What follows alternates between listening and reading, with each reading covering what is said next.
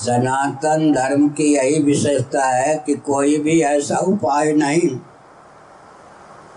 जिसकी गति तीन ओर या दो ओर ना हो। पद्म पुराण का, नारद पुराण का, अग्नि पुराण का वचन है एका क्रिया द्वर्थ द्वर्थ करी प्रसिद्धा।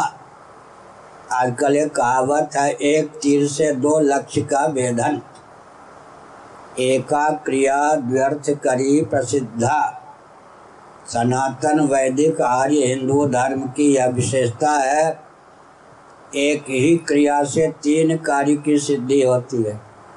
लौकिक, पारलौकिक उत्कर्ष को अभ्युदय कहकर एक शब्द में पिरो देते हैं। लौकिक उत्कर्ष भी हो, पारलौकिक उत्कर्ष भी हो परमात्मा की प्राप्ति का मार्ग भी प्रशस्त हो। एक उदाहरण दिया गया पद्म पुराण में।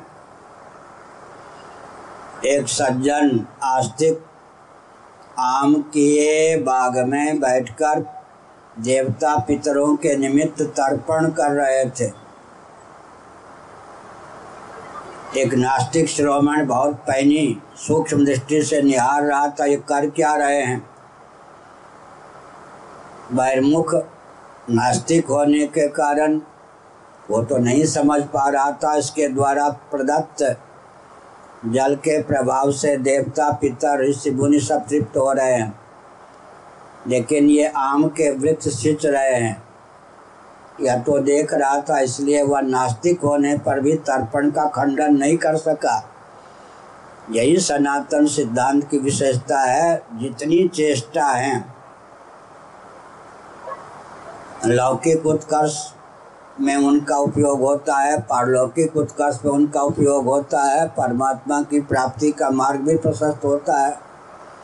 उदाहरण के लिए, धर्म पत्नी होती है ना, उसके धर्म का निर्धारण, कर्तव्य का निर्धारण, दायित्व का निर्धारण इस ढंग से किया गया है कि घर के काम काज सब ठीक होंगे या नहीं। पतिव्रता है, परलोक बनेगा या नहीं। परमात्मा प्रमदित होकर अपने धाम तक भी उसको ले जाएँगे। कोई भी काम देखिए, शास्त्र सम्मत जो धर्म दायित्व कर्तव्य है, उसमें ऐसी क्षमता है कि लौकिक उत्कर्ष भी हो, पारलौकिक उत्कर्ष भी हो और परमात्मा की प्राप्ति का मार्ग भी प्रशस्त हो। उसमें पद्म पुराण का ही वचन है आत्मा प्रतिकूलानि परेशान न समाचरित जैसा व्यवहार हम दूसरों से अपने प्रति चाहते हैं, हमारी बुद्धि की बलिहारी है कि हम दूसरों के प्रति वैसा व्यवहार करें। हमारा कल्याण, उसका कल्याण लोक भी बना, परलोक भी बना, उदाहरण के लिए। एक हिंसक भी दूसरों से अपने प्रति, अपनी बहू बेटी के प्रति अहिंसा की भावना रखता है या नहीं? शेर भी यही चाहता है कि हमको कोई ठाई न कर दे, हमारी पत्नी, बेटे, बेटी को कोई ठाई न कर दे। एक झूठ बोलने वाला भी, झूठ बोलकर मुझे कोई चकमा में न डाल दे, दूसरों से अपने प्रति। एक चोर भी, मैंने जो चुराई हुई सामग्री इकट्ठी की है, कहीं ऐसा कोई ना चोर निकले, उसे चुरा के ले जाए। तो हमने संकेत किया हमारे यहाँ तो इस ढंग से कर्तव्य का निर्धारण है वेदादि शास्त्र सम्मत विधा से। एक क्रिया से तीन तीन कार्य की सिद्धि स्वतः होती जाती। उदाहरण के लिए लो। आपको इच्छित भोजन, जैसा भोजन आपको प्रिय है, मिल गया। उसके एक एक ग्रास में भोजन करेंगे ना। तीन फलों की प्राप्ति एक साथ होगी या अलग अलग प्रयास करना पड़ेगा। भोजन के अनुकूल अभिष्ट भोजन के कितने फल हैं? तीन। भागवत का ग्यारहवा स्कंद और अपना अनुभव देख लो आप। भूख की निवृत्ति होगी या नहीं? देहेंद्रीय प्राणांतकरण में पुष्टि, बल का संचार होगा या नहीं? तृप्ति होगी या नहीं? जैसे भोजन करने पर एक साथ पृथक पृथक प्रयत्न करने की आवश्यकता नहीं है। भूख की निवृत्ति, पुष्टि और तृप्ति तीनों फलों की प्राप्ति होती है। ऐसे ही शास्त्रीय विधा से दायित्व का निर्वाह करेंगे तो भागवत में वहीं लिखा है एकादश स्कंद में, भक्ति विरक्ति भगवत प्रबोध। तीनों फलों की एक साथ प्राप्ति होती है। हर चेष्टा में लौकिक उत्कर्ष पारलौकिक उत्कर्ष और परमात्मा की प्राप्ति का मार्ग भी प्रशस्त। अब भौतिकवादियों की दुर्दशा क्यों होती है? वो लौकिक उत्कर्ष भी कर नहीं समर्थ कर सकते। हैं पारलौकिक उत्कर्ष क्या पर, पर, परलोक को मानते नहीं परमात्मा को मानते नहीं?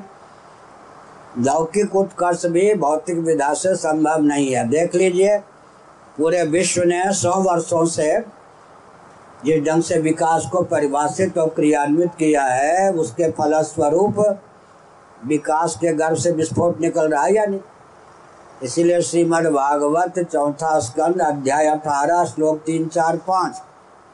भूदेवी ने महाराजा धीराज पिथु को प्रबोधित करते हुए कहा, राजन कदाचित कोई लौकिक उत्कर्ष का ही पक्षधर हो तो भी उसकी बुद्धि की बलिहारी सी में है कि वह वैदिक महर्षियों के द्वारा चिर परीक्षित और प्रयुक्त जो उपाय हैं, उनका आलंबन ले। अब कोई ऐसा देखो, श्राद्ध सही, यज्ञ सही, विवाह सही, मुंडन सही, कोई ऐसा हिंदुओं का पर्व, त्योहार, उत्सव है जिसमें सौ पचास व्यक्ति के जेब न भरते हो भरते हो, मुँह न मीठा होता हो, जेब न गर्म हो, सब का विवाह में भी। देखिए, मुसलमान अयोध्या के जो हैं, मस्तिष्क जिनका बाहर से प्रेरित नहीं है, वो चाहते हैं कि रामलला जल्दी अपने भव्य मंदिर में विराजमान हो, क्योंकि हिंदुओं की अपेक्षा वहाँ के मुसलमानों को राम लला के कारण ज़्यादा आमदनी। अच्छा समझ गए ना? अब रामलीला अगर बंद हो जाए दिल्ली में, दिशाहीनता नहीं चाहिए तो रावण बनाने वाले कौन होते हैं? कुंभकर्ण बनाने वाले मेघनाथ बनाने वाले, ज़्यादा मुसलमान सज्जन, आतिशबाजी की सामग्री रावण आदि के पेट उट में डाल दी जाती है वो बेचने वाले कौन होते हैं? समझ गए ना? अच्छा अभी कुंभ पर आदित्यनाथ योगी जी ने अर्ध कुंभ पर उत्तर प्रदेश में बहुत व्यवस्था की। घाटे में रहे क्या? एक दिन में पाँच करोड़ के लगभग व्यक्ति स्नान करने आ गए संगम में। यातायात, व्यापारी, सब करोड़ों व्यक्तियों को लाभ हुआ या नहीं? सनातन धर्म में दायित्व का निर्वाह उस ढंग से किया जाता है जिसमें यहाँ भी वाह वाह वहाँ भी वाह वाह हम्म, एक चुटकुला सुनाता हूँ आप याद कर लेना। श्रीमद् भागवत पर गौरी संप्रदाय के व्यक्तियों ने टीका लिखी।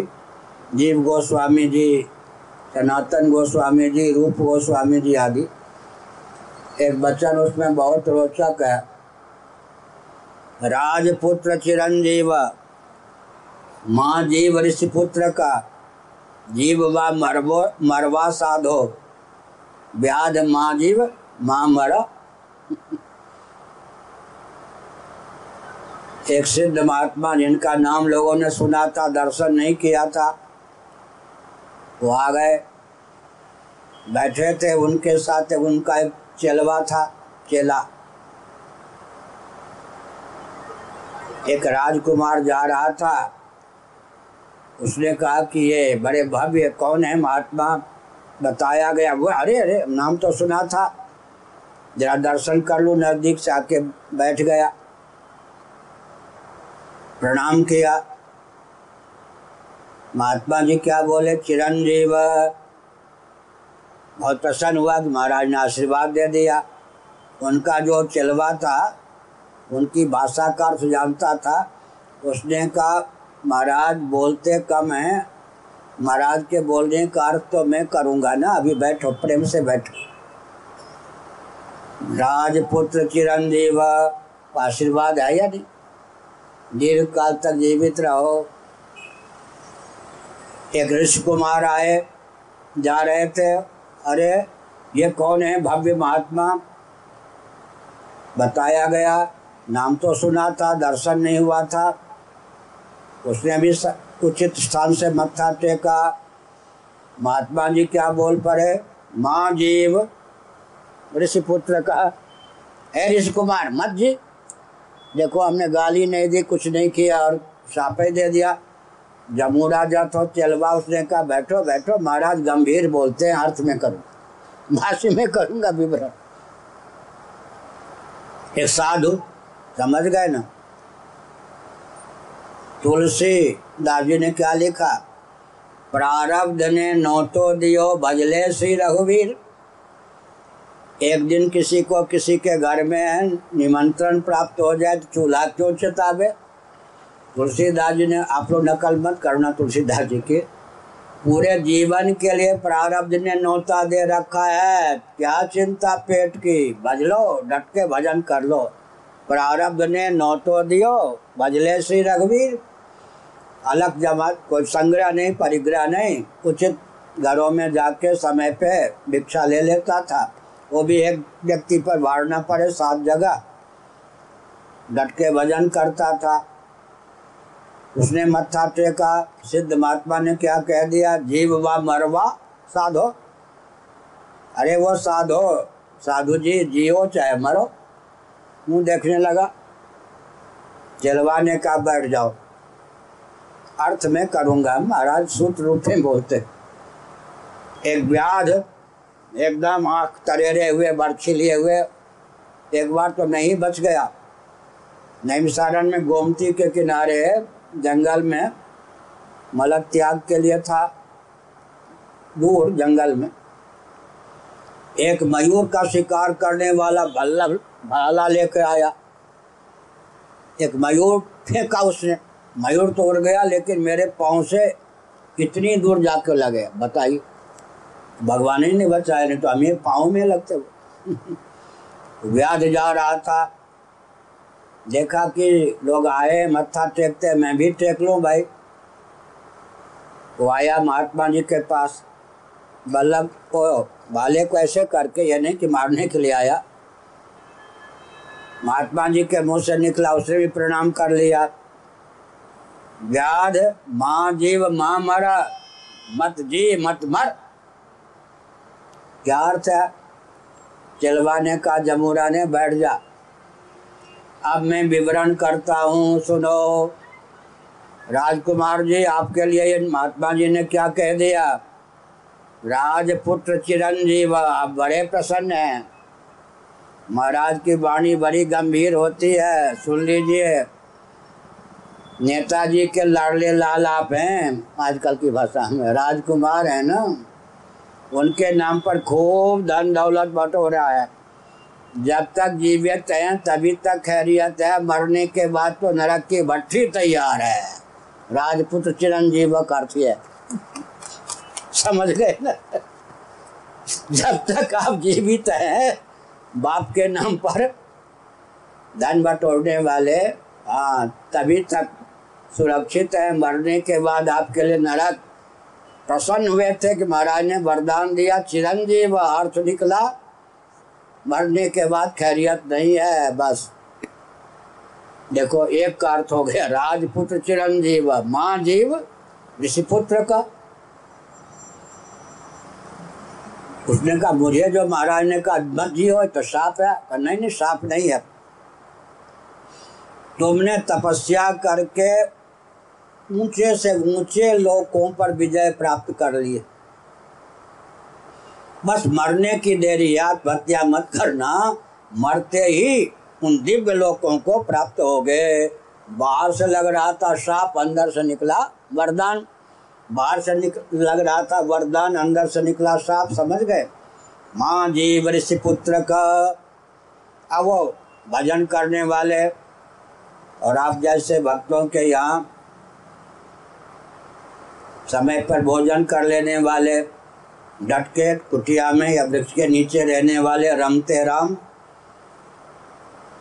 जीव वा मरवा साधो इसका अर्थ है तू जीवित रहे, चाहे मर, यहाँ भी वाह वहाँ भी वाह और व्याध को क्या, माँ जीव, माँ मर? अरे, तेरा जीवन भी व्यर्थ मरेगा तो क्या होगा? जीवित रहेगा, उसको मारा, उसको लूटा उसको मारे बिना नहीं रहूँगा। तुम्हारी छाती जलती रहती है, हृदय जलता रहता है, हिंसा वृत्ति के कारण। और मरने पर घोर नरक तैयार है, यहाँ भी दुर्गति, वहाँ भी दुर्गति। समझ गए ना? इसका अर्थ क्या हुआ? दो का नाम क्या लिया? ऋषि कुमार। उसका जीवन ठीक? माँ जीव ऋषिपुत्र का। मतलब जीवन काल में संयत रहकर, क्योंकि जो भी दिव्य गुण आते हैं, कोई क्रोध न करने का व्रत ले ले तो सामने वाला ज़्यादा गाली देता है। एक बच्चे से मैंने पूछा, अभी छत्तीसगढ़ में, और एक से पूछा, दोनों से छत्तीसगढ़ में अलग अलग। भूख कहाँ लगती है? प्यास कहाँ लगती है? गुस्सा कहाँ आता है? उसको गुस्सा ही नहीं आता। फिर उसने कहा, एक तो अभी वो क्या है? त्रिपाठी जी का पोता। बोलता कम है छोटा है। भूख कहाँ लगती है यहाँ? प्यास कहाँ लगती है यहाँ? गुस्सा कहाँ आता उसको गुस्सा नहीं आता। एक बोलना जानता था। उसने कहा, मुझे क्या मतलब? मुझे तो गुस्सा आता ही नहीं है। माता पिता ने कहा, इसको क्रोध नहीं आता। मेरे पापा को आता है, लेकिन कम आता है। उसने कहा ना अभी, क्या बनोगे तो कलेक्टर बनूँगा। बच्चा ने कहा इसका मतलब क्या हुआ? इसका मतलब यह हुआ कि ऋषि कुमार को क्या कहा? माँ जीव नहीं, चिरम, राजपुत्र माँ जीव ऋषि पुत्र का संयम करने से, तप करने से क्या होता है? जीवन को कसना पड़ता है। यहाँ तो कष्ट उठाकर तपस्या कर रहे, मरने के बाद दिव्य लोक पर विजय प्राप्त करेंगे। संत रमते राम कोई संग्रह नहीं, कोई परिग्रह नहीं। समय पर भिक्षा मांग ली, जल पी लिया। यहाँ भी बाबा, वहाँ भी बाबा, यहाँ कोई निन्यानवे का चक्कर नहीं। भजन कर रहे हैं, परलोक बनेगा ही, परमात्मा की प्राप्ति होगी।